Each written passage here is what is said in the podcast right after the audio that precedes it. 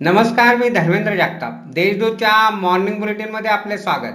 आज एकतीस मार्च ऐकूया धुळे जिल्ह्यातील काही ठळक घडामोडी.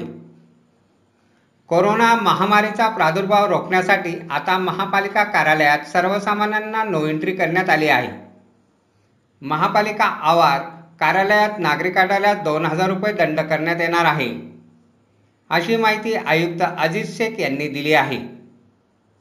कोरोनाचा प्रादुर्भाव रोखण्यासाठी जिल्ह्यात शिरपूर शिंदखेडा साक्री धुळे ग्रामीण भागात प्रत्येकी शंभर असे ऑक्सिजनयुक्त बेड निर्मितीच्या सूचना आरोग्य यंत्रणेला दिल्या आहेत. नागरिकांनी कोविडची लक्षणे दिसतात जवळच्या रुग्णालयात तपासणी करून शासकीय कोविड सेंटरमध्ये दाखल व्हावे असे आवाहन जिल्हाधिकारी संजय यादव यांनी केले आहे.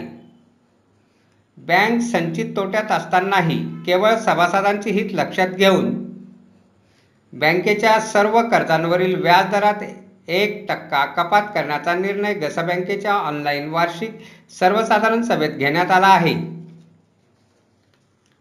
जिल्ह्यात कोरोनाची साखळी तोडण्यासाठी रात्री आठ ते सकाळी सात वाजेपर्यंत प्रतिबंधित आदेश लागू करण्यात आला आहे.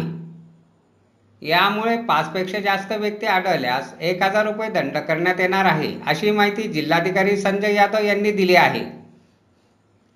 धुळ्यापासून जवळ असलेल्या लळिंग कुरणातील जंगल भागाला आग लागली. महापालिकेच्या अग्निशमन दलाने शर्तीचे प्रयत्न करून तासभरात आग आटोक्यात आणली.